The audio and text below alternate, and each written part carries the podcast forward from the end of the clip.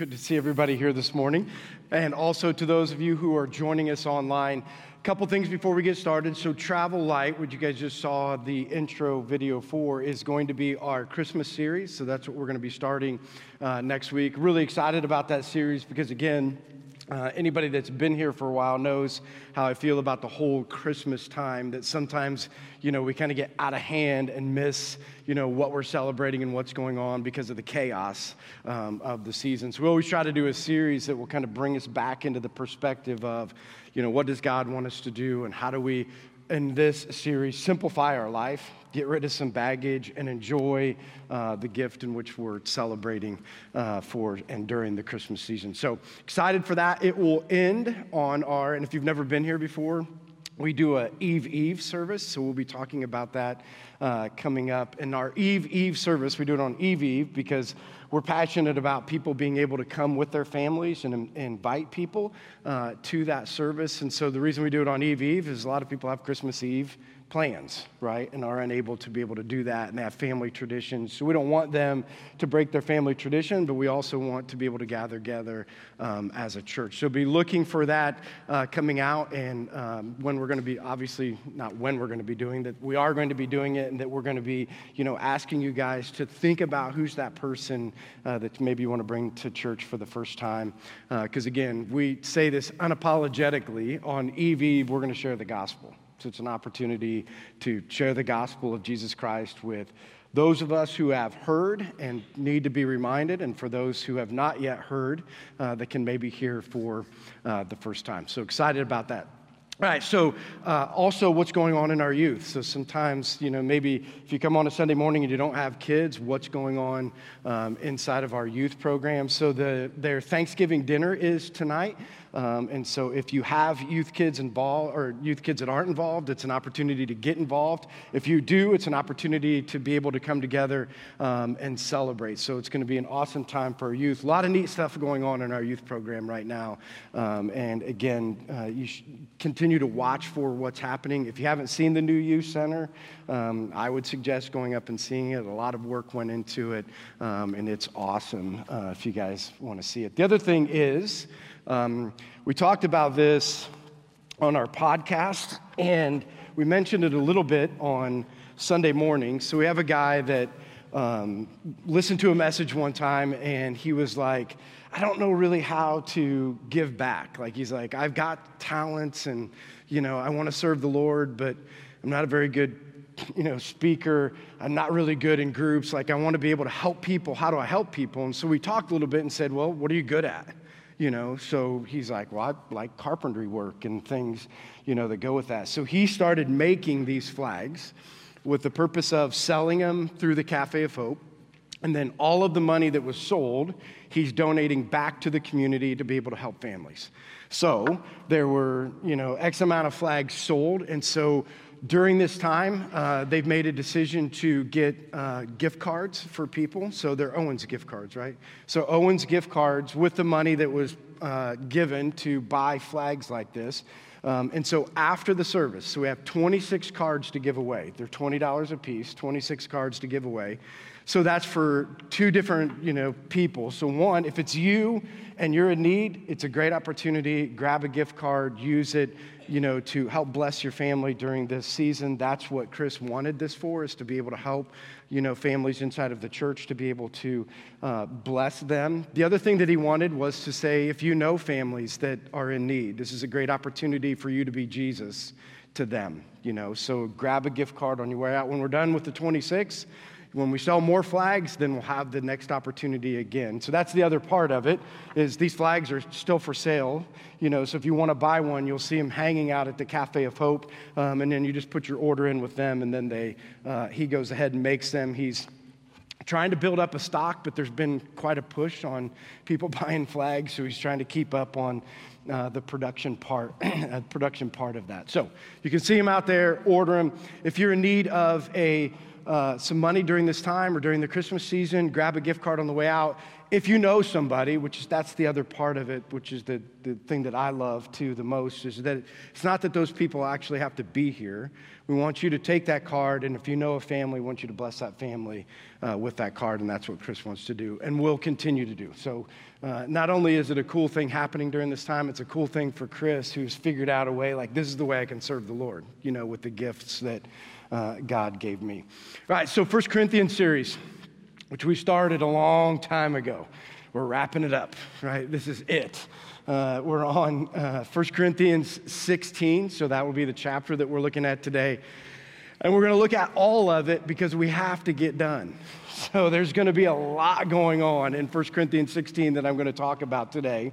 Um, and so uh, if you're here, here's kind of a preface. There's times that I try to like slow down and make sure that we get the one or two points that we're talking about today it's going to be like a fire hose today because we have the whole chapter to get through and I don't want to carry it on after the first of the year. So we got a lot to talk about and a lot to figure out um, inside of this because we're going into our Travel Light series and then going into our next series that we're doing after the first of the year. Now, here's what's cool about it. So if you've ever been somebody that has read scripture and you're like, I get it, but I have no idea how to apply it in my life. Like, you know what I mean? Like, I'm reading it but what does it even mean for Monday or what does it mean for Tuesday? And how do I figure out what are the practical steps? Can somebody just, I don't know if you've ever been like this, I've been like, can somebody just tell me what to do? Like, I heard what you said, like, and I hear what the scripture says, but can you just tell me what to do tomorrow and I'll just go do it? You know, and I, you know, I need, I need some of that leadership or some of that guidance. So, we've been talking about First Corinthians was written to a group of people in the city of Corinth, the church uh, that was established at the time, and they were having two problems, right? One was doctrinal. So they didn't understand, when I talk about doctrine, it's like they didn't understand what Paul had taught them about the saving message of Jesus Christ. It kind of got skewed. So he said, here's the saving message of Jesus Christ, and here's what it is. So don't let it get too confusing, right? And we went through that. It's not confusing. Here's the doctrine. But the other part was, even when they understood the doctrine, they didn't really know how to live right? So they didn't know how to apply it to their life. So a lot of then the chapters in First Corinthians was here's you're not living right. So you need to live right. So here's the things that you were doing wrong. He gets to the end, what we've talked about for the last couple weeks is the resurrection means something in the Christian faith, right? So, if you're a believer in Jesus Christ, what separates Christianity from every other world religion is Jesus Christ rose from the dead, sits at the right hand of the Father, and intercedes on our behalf. Like that's, he's still alive. And he proved to us by coming back to his followers that we can do the same thing. We, as Christian people, at the end of our earthly life, we don't die. Like our physical body goes away, but our spirit and our spiritual body lives on forever. And so that idea of the resurrection is important to the Christian faith because it's what separates us. Then we said, okay, now that you know that, let's talk a little bit about what heaven's like. Did you ever think about this? Like, what's heaven like and what's going to be, after my life on this earth is done, what is heaven going to be like and what's the resurrected body look like? And so we talked a little bit about that last week of what that is.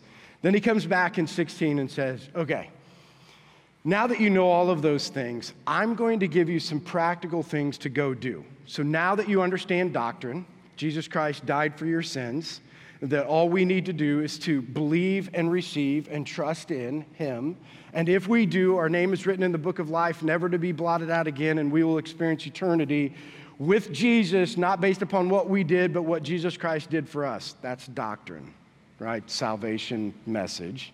And now that we understand that sometimes it's hard to apply doctrine to life, because we kind of get off track sometimes, but he says Christian living is a part of it.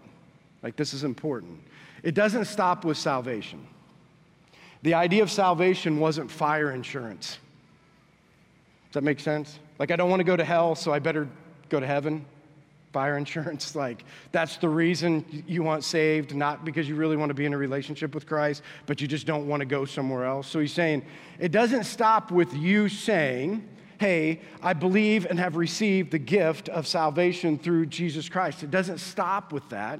He says, if you've truly believed and received, things will change in your life. Practical things will change in your life. Now, for different people, it happens over different time. Some people have radical change. Some people have incremental change. Some people have change, and then we fall off the mountain every once in a while, and we have to change all over again. Amen to anybody else other than me? Right? Like you're heading in the right direction, and then all of a sudden you're like, well, that was a bummer. You know, and you go back to where you were, and you got to try to start all over again because we just messed it up. But because of the grace of Christ, Jesus Christ, that's okay right? We get back up, we keep living. So, what Paul's going to do now, he's saying, now, I'm just going to tell you what to do. How's that? You don't even have to think about it. Because sometimes we leave messages and be like, go talk to the Spirit and see what he wants you to do. You know, so today, you don't have to go talk to the Spirit, you just have to listen to Paul. You know, Paul's going to be like, if you are a Christian and you want to live in a Christian way, here's some things that you need to do. So, 1 Corinthians uh, 16, we're going to start in verse 1. Uh, here's what he says. Says, Now about the collection for the Lord's people, do what I told the Galatian churches to do. On the first day of the week, each one of you should set aside a sum of money in keeping with your income, saving it up so that when I come, uh, no collections will have to be made. Then, when I arrive, I will give letters of introduction to the men you approve and send them with your gift to Jerusalem. If it seems advisable for me to go also, they will accompany me. How's that? he starts off with, you know, one of the first things that you should do is be generous and give away your money. The thing that nobody ever wants to talk about in church, right? Like it's the taboo subject. Not the taboo subject, because I'd love it if it wasn't a taboo subject. But usually it's a taboo subject when the church is like, hey, guess what? You should probably be giving away your money right like that's a whole part of the christian faith is that you should be generous right? And, and he specifically talks about what does that mean, right? So for each one of us, he says, in the beginning, he says, you know what? It needs to be a discipline, right? He says it's for all people, because this is some of the confusing part. A lot of people say, well, I'll give when I have enough money, right? And so some people are excluded, some people aren't, you know, in the game, some people are in the game. He starts right away is if you call yourself a Christian, giving is what you should do, right? And he says it should be a discipline. It shouldn't just be when you have something left. Does that make sense? Right? Like giving isn't a result of, hey, I got to the end of the week, you know, or I got to the end of the month and I have a couple bucks, so, you know, I just want to throw it in. Giving is a discipline, right? That's what he says. For Christian people, giving or the idea of giving is to say, I have chose to honor God with what he has honored me with that, like, you know what I mean? Like, the reason that we give, or the reason that he talks about this, is to remind us whose money is it to begin with? God's. Whose stuff is it? Whose business is it? Whose house is it? Right? You know what I mean? Like, he's saying, just as a reminder, like, I want you to enjoy your business and your house and your boat and your lake cottage and all of that stuff. Like, I want you to enjoy all of those things, but once a week, I want to remind you of something. It all comes from me and it's all filtered through me. So, in remembrance of that, or help us to remember those things, it's like, I want to give back a portion, right? That's the other thing that he talks about this, is not only should we be disciplined, it should be a portion of our income, right, when it comes to giving. Now, a lot of, if you've been in church, you know, if you haven't been in church, it's going to be something completely new to you when I say this, but a lot of churches would say you need to tithe, right? The tithe being 10% of your income, like you need to do the tithe. Paul doesn't talk about the tithe. Paul says, give based upon your increase, right? Or give based upon your blessing. Does that make sense? Like, give on your blessing. Like, if give, first of all, like that, that's not an option. Give, give regularly, and give as the Lord, and be the old King James, giveth, right? So, you know, you need to give. I mean, if he's given, and I say this to people all of the time, like, what happens if like you're given that 10% and it's just like a budget line item for you and then God just blesses your business or blesses your fields or blesses your life and you're like, what are we supposed to do with that blessing? Well, he would say you give based upon how he gives to you. Like there's a certain amount, but you give based upon that. So he starts with, I think, one of the hardest things in my opinion, in 20 years of working with people, one of the hardest things to get to. Money seems to be that kind of last thing that we want to let go to because we always think we got to get in tr- control of it. Because if you're not in control of it, anybody else, right? If you're not in control of it, you're worried that it's all going to be gone.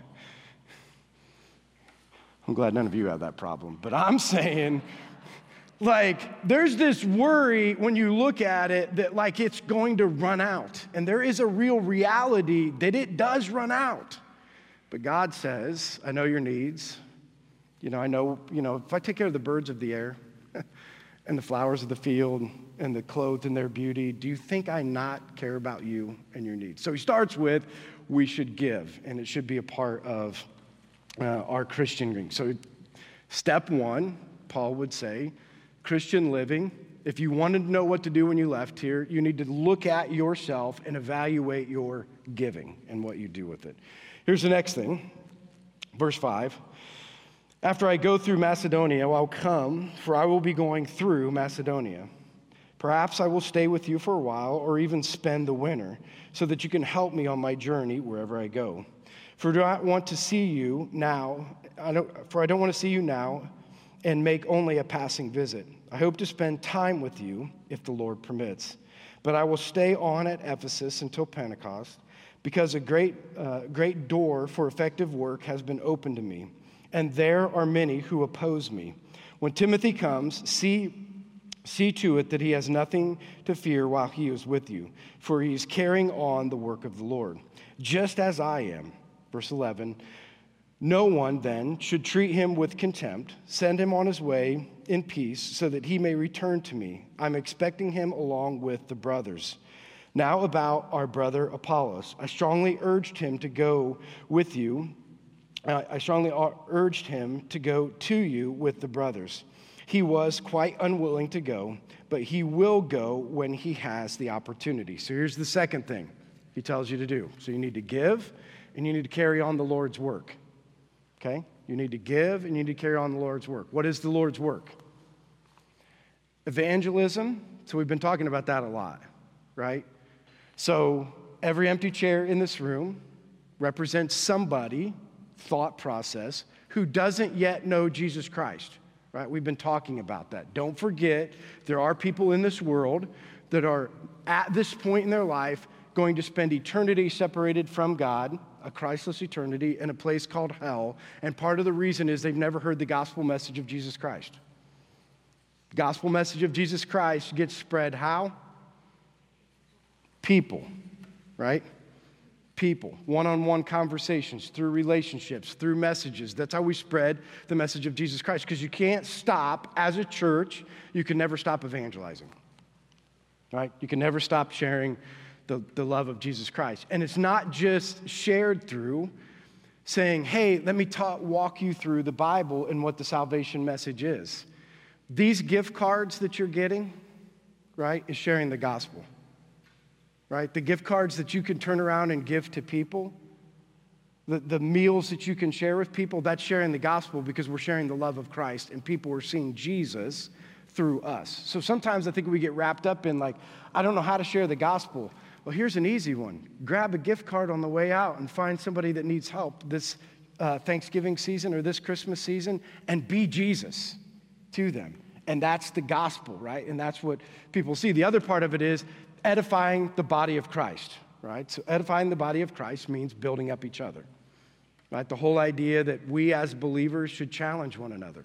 Like, it's not just good enough to say, you know, here's where I'm at, you know, so if you're in relationship with somebody, it's not just good enough to say, here's where I'm at. We need to move them somewhere else, right? Like they need to move inside of their faith. They need to grow inside of their faith. They need to mature inside of their faith. So in that, Paul describes it in a couple different ways. So like how do we carry on evangelism and how do we carry on edifying the body of Christ? One of the things he says is, is you have to be a person of vision.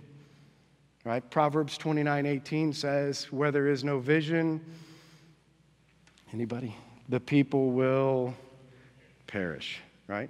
Where there is no vision, people will perish, right? So, what is vision, right? And why is it important for a Christian person to, has, to have vision, right? So, vision is seeing God's preferable future for not only you, right? Does that make sense? So for you, he's saying, what's the preferable future? Right? Where does he want Eric to be? Where does he want Mike to be? Where does he want Jay to be? So you look at it and say, I'm looking at myself and I know God's preferable future for Mike Reed is here, vision. Now, I'm not, Mike's not there yet. Mike Hill's not there yet. Eric's not there yet. But I know where he wants me to go. I see a vision for what he wants me to become, a preferable future, right? So you see those things. And not only is it a preferable future for you, it's a preferable future in what God sees inside of the world, right? So you got to have vision to be able to see that. That's why I've said all the time is, is that to understand what God wants us to do, you can never be satisfied with where you are right? And we're going to kind of explain that, right? That's why we, if you remember this a long time ago, the reason we went to three services wasn't because we needed more room. We went to three services because we wanted you to be uncomfortable again. You know, that's what we did upstairs. We wanted you to be reminded that every empty seat inside of this room represents somebody that doesn't yet know Jesus Christ. So have a vision. Don't forget. Think about the preferable future that God sees for Life Church is having opportunities to reach people. So, for each one of us, we have to be able to understand and be able to have uh, vision in our life. The other thing is, is that you're going to need to be flexible. Right? I don't know if any of you guys have been down this road, but you look at like, where does God want me to be? And then as you're moving down that road, all of a sudden you get kind of veered off the road and you'll be like, wait a second, I was on this road. I was on, this is where I wanted to go, and I thought this is where God wanted me to go. But if we're going to do the Lord's work, we better be flexible right? And you better be open because this is how it works. You ever had that still small voice that when you're going down the road, you think you're going to be going down the road, says take a right turn? Yeah, thank you. okay. Amen for one person other than me that's got the right hand turn coming up. You know what I'm saying? I've been there. I'm like, I like being in control. That's why I never like my wife to drive the vehicle like, I want to drive. I want to be in control. I want to, she can be the navigator, but I want the wheel, right? Like, that's just a personality thing inside of me. And so when it's a, like, I'm going that way and somebody says turn right, I don't want to turn right. I don't want to turn right. I want to go that way and I want to get there quicker and I want to be the fastest way. Stop slowing me down. Do we really have to stop and go to the bathroom? I mean, do you really? Can't you hold it a little bit longer? Do you really need something to drink? You're not going to dehydrate for crying out loud. You know what I'm saying? I'm like, I want to get, he's traveled with me before, I want to get there, right? I don't want to mess around. I don't think you need to eat, you know. I mean, you could go 24 hours without eating, you know, or keep some snacks in the vehicle. You know, if there was a way to have extra gas tanks on your vehicle and you never had to pull over at the gas station, I would be completely happy with all of that. But being a Christian, following the leading of the Holy Spirit, is a great challenge for me because every once in a while it says right turn, right turn, and I have to be like, dang it. Okay, right turn. Right? I have to be flexible in all of those things. The other part in this is that uh, we must be faithful in where He has us today. Okay, so one of the challenges as you start thinking about vision is you want to be somewhere other than where you are today. And so you become very discontented and disconnected from where God has you today. Right? Like, this is where I'm at, and you're like, this is where I want to be. And so I'm so down, disappointed, don't, you know, I want to be over here. Here's what I want you to know God has you where you are today for a reason. Don't miss the reason because you're looking at where you want to be. You know what I mean? Like, there's tons of people that I'm with and I talk to, and they're like, I just don't feel like I'm effective where I'm at. And if I could just be here, then I would be effective. Or I've heard people say, you know what? Um, I think I want to be a missionary. I'm like, oh, you really want to be a missionary? Yeah, I want to go overseas and I want to be able to do mission work and I want to reach people for Jesus. I said, Are you a missionary here? Like, are you doing mission work here? Because believe me, there's a lot of people that don't know Jesus over there, but I'm telling you, there's a lot of people that don't know Jesus here. Are you a missionary? Are you faithful in doing what God's called you to do in the circle that He has called you in? Because He can't move you outside of that circle if you're not going to be faithful for where He has you today. So you're going to keep wishing all the time that you're somewhere else, but if you're not faithful in where He has you, it's going to be difficult to move you on. So he has you, although you might not think that it, that it makes sense, he has you where he has you for a reason. And I always tell people be, be prepared because he's preparing you for something. Right? Like he's got something going on and he's trying to do uh, something in your life. And you, so you need to be okay with it. In fact, to the point of what he talks about next is if you're going to be a visionary and you're going to do the Lord's work, you better be okay with opposition. Right? Like a lot of people would be like, I know I'm in the Lord's will when everything's going right. You know, I know I'm in the Lord's will because everything's working. I would challenge you to say this you know you're in the Lord's will when it's not working. when there is opposition. Because you know how it works, right? Like, you know how Satan works? Like, he doesn't really care about the people that aren't making a difference. You know what I mean? Like, if you've given your life to Jesus Christ, can Satan take away your salvation? No. Can he take away your effectiveness?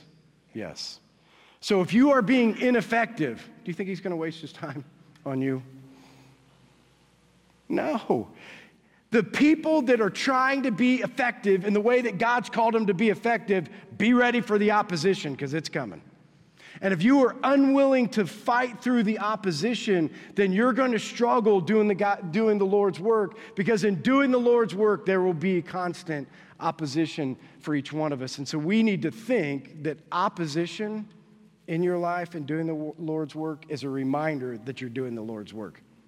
Cruising through life might be, just might be, a reminder that you're not.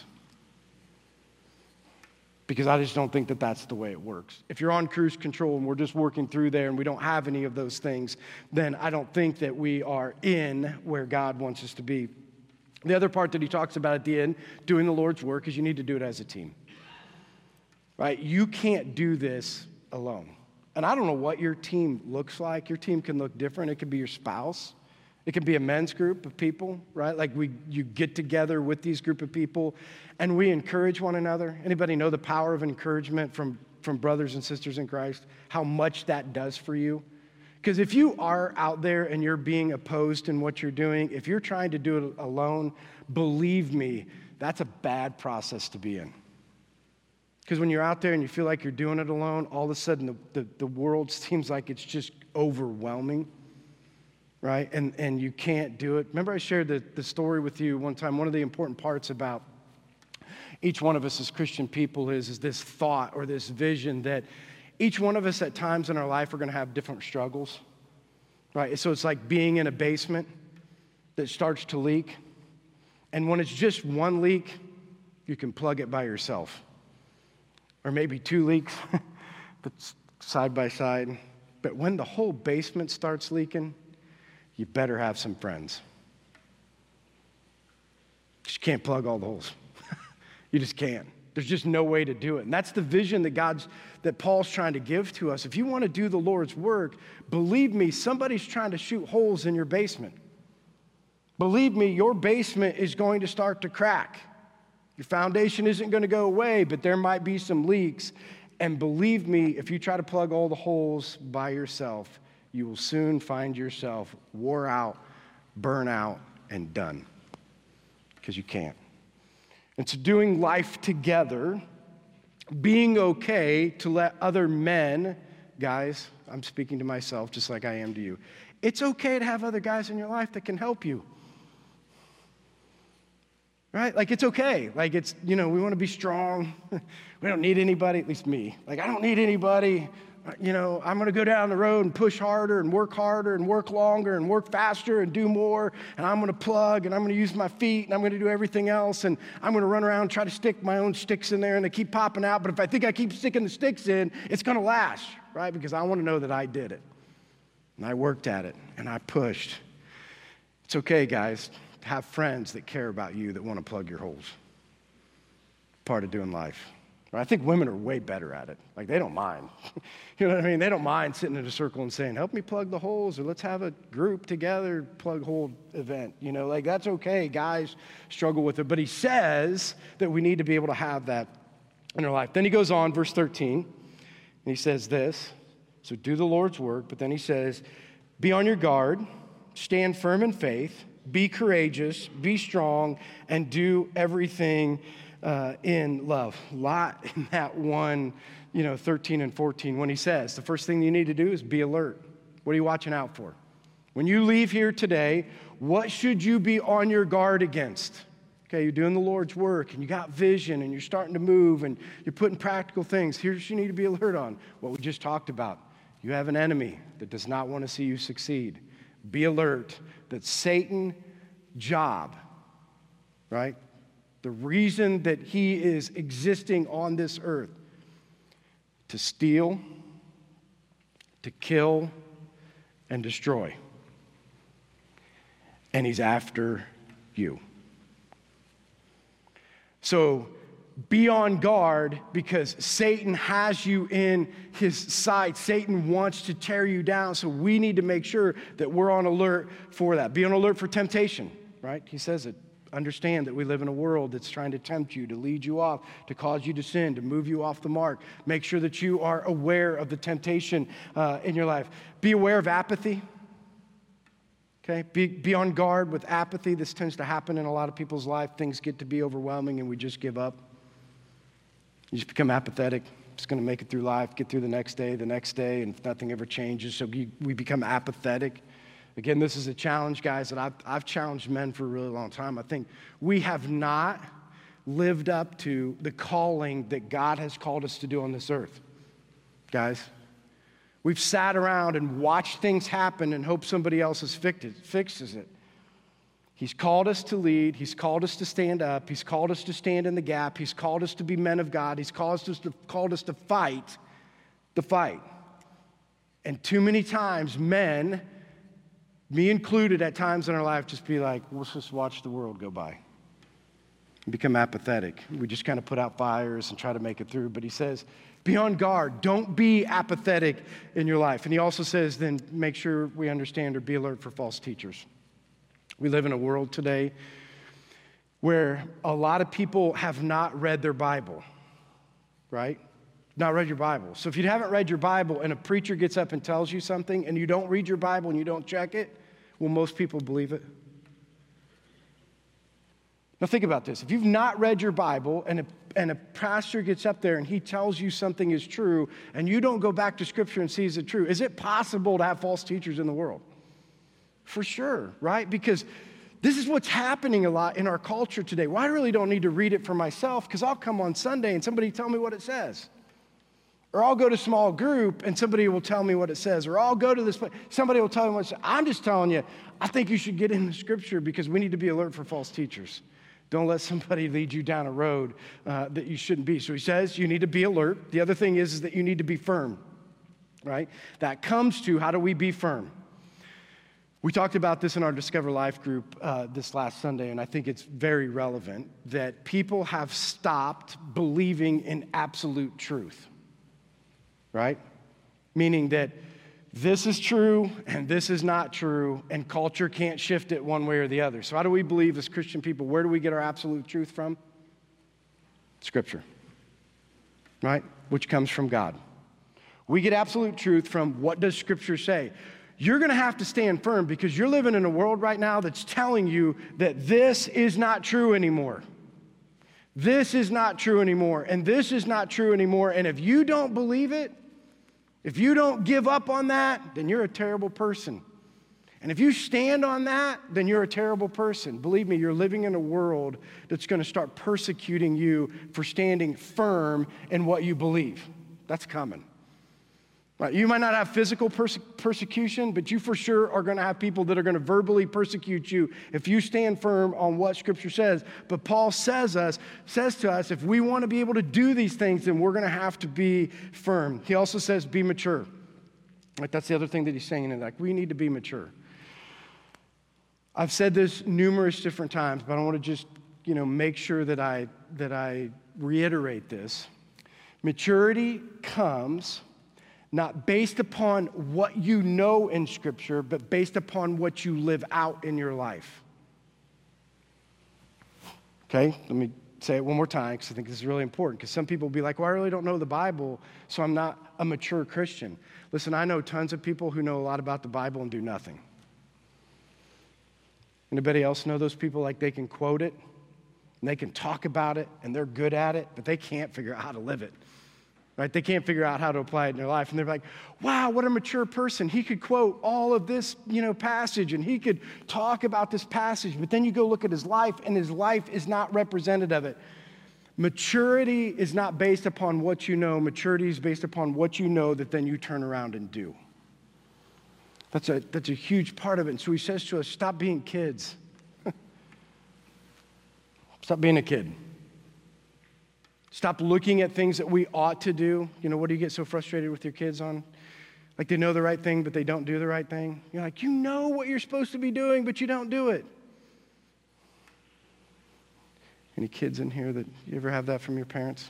I guess there's only two kids in the service, so I'm looking at you guys. So you don't have to look at them, right? Your parents ever get frustrated with that? Like, I really want you to do, but then you don't do it the way? Maybe a little bit. No, they're just turning red, so I'll look at somebody else. I'm just kidding. So that idea, like, you know what you're supposed to do, but you turn around and you do all of the wrong things, or you do partially the wrong things. He's like, stop. That's kid stuff, right? We're beyond that. You know what to do? Do it. Stop acting like a child, he would tell us, to, to, to be mature. And then the last thing is he says, be strong.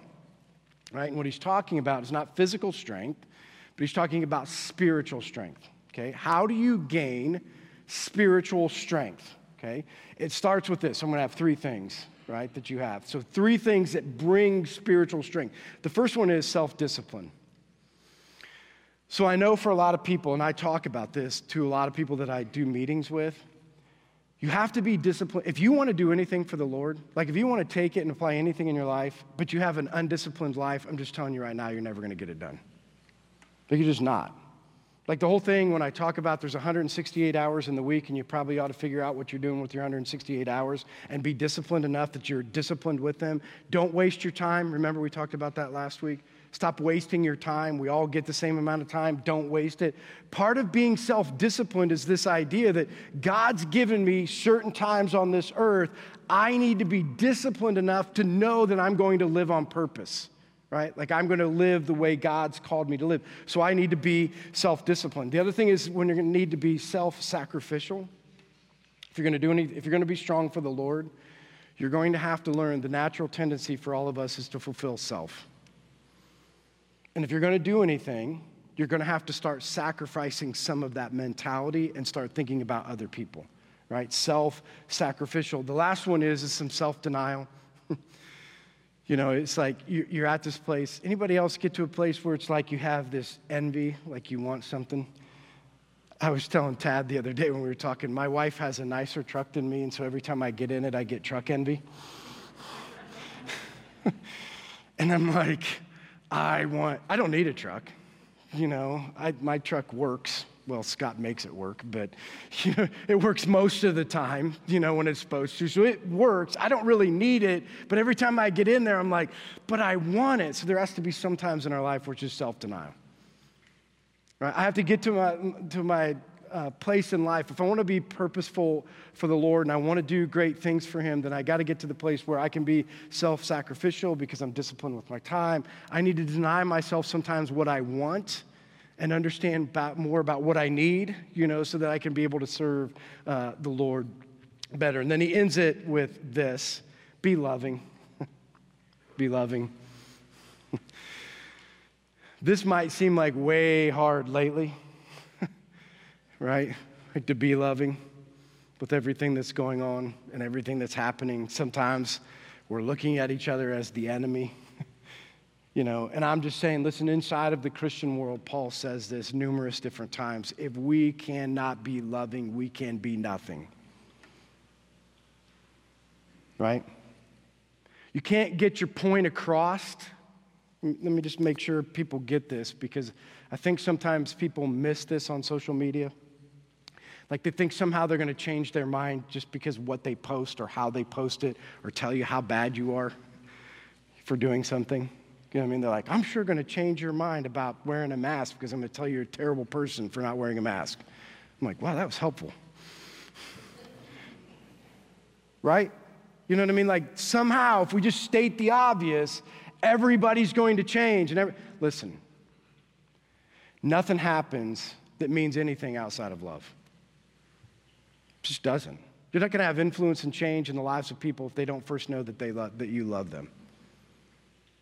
Right? That's the whole reason bullhorns on the street corner telling people they're going to hell has zero effect for the gospel. Because they're just looking at it like, what is wrong with you? Right? What would make you do such a thing compared to loving people and first proving that you love them so that they can understand that Christ also loves them? You're not going to get anywhere until you first allow people to. We can disagree. You know what I mean? I disagree with a lot of people. I have a lot of my own opinion, right? I do. I mean, I, listen, I can disagree all day long with people, but it doesn't change whether or not I love them, right? It doesn't change whether or not if I see them as a child of God, right? Like, I still see that. I can have a completely different opinion than you and be very strong in it, believe me, and still love you at the same time, right? Like, that can be okay. Those things can go together, and that's what Paul was trying to say. If we're going to get any of this done, then we better be able to do it in love. All right, so we're going to invite the van back up, and I'm going to read the last part of the scripture. So, this last part, he kind of brings it all back together. Here's what he says in verse 15 You know that the house, household of Stephanas were the first converts in Achaia, and they have devoted themselves to service of the Lord's people. I urge you, brothers and sisters, to submit to such people and to everyone who joins in the work and labors at it. I was glad when Stephanas, Fortunus, and Achaeus arrived because they, had supply, because they have supplied what was lacking for you. For they refreshed my spirit and yours also. Such men deserve great recognition. Then he gives kind of his final greetings to everyone. He says, The churches in the province of Asia send you greetings. Aquila and Priscilla greet you warmly in the Lord, and so does the church that meets at their house.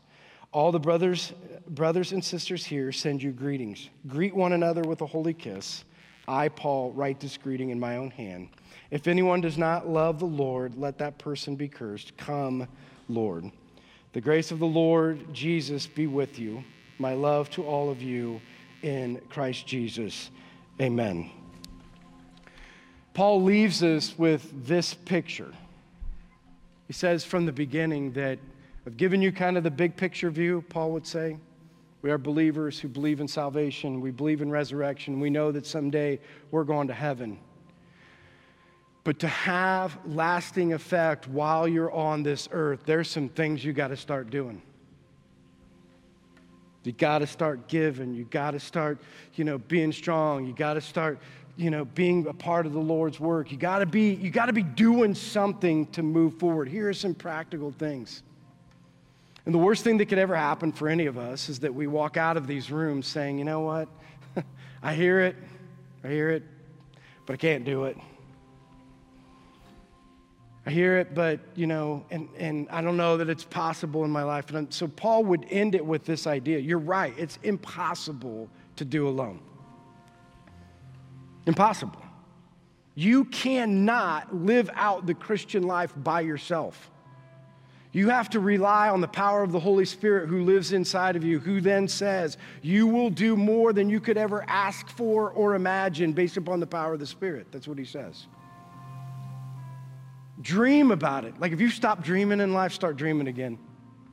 Start looking at your preferable future. God knows your name and has a future for you. Dream about what He wants for your life. Don't just look at where you're at today and know that you're going to get there when, when God moves us through those steps through His power. And you're going to face opposition and you're going to face challenges and you're going to come up against people who are going to want to keep you from doing it, but know that God has a plan for you. If the world's told you to stop dreaming, dream again. Because that's never what the Lord wanted for your life. He wants to use you. And He ends it with knowing this I want you to do this together want you to be a part of a team. I want you to be a part of a church. I want you to be a part of a community. I want you to be a part of something that can help you along the way because it's one thing to know that we have the power of the Holy Spirit. It's another thing to have a man or a woman beside you reminding you that you have the power of the Holy Spirit when times are tough. and when things become difficult. Somebody that when Satan knocks you down, you don't have to get back up by yourself and dust yourself off and pull up your, you know, by your own bootstraps and make it all right. Somebody's there to pick you up again. Somebody's there to lift you up again. Somebody's alongside of you to carry you when your leg hurts, when your back hurts. Imagine the picture of not just you walking down this road with Christ, but you and your brothers and sisters walking together. That's the vision that Paul has for you. And if we do those things, God says he will do more than we could ever ask for or imagine. Will you stand so I can pray for you? Heavenly Father, when we come to you today, Lord, we, um, we would understand that for us as Christian people, you've called us to a bigger life. And you've also entrusted us with where we are today. So, Lord, I pray today that you will unleash the minds of the people in this room to dream again what the preferable future for each one of them is. Lord, I pray for us as a church to dream about where God wants us to be his preferable future. Lord, I pray that we together as a church will not lose vision for what you want, and for that we as people of God will not try to do this work alone. And that we, as brothers and sisters of Christ, will help each other along the way. And if we do that, you have said, the world will change because we made ourselves available. Lord, may we be available today for you. May we be used by you. Heavenly Father, we love you. In your name we pray. Amen.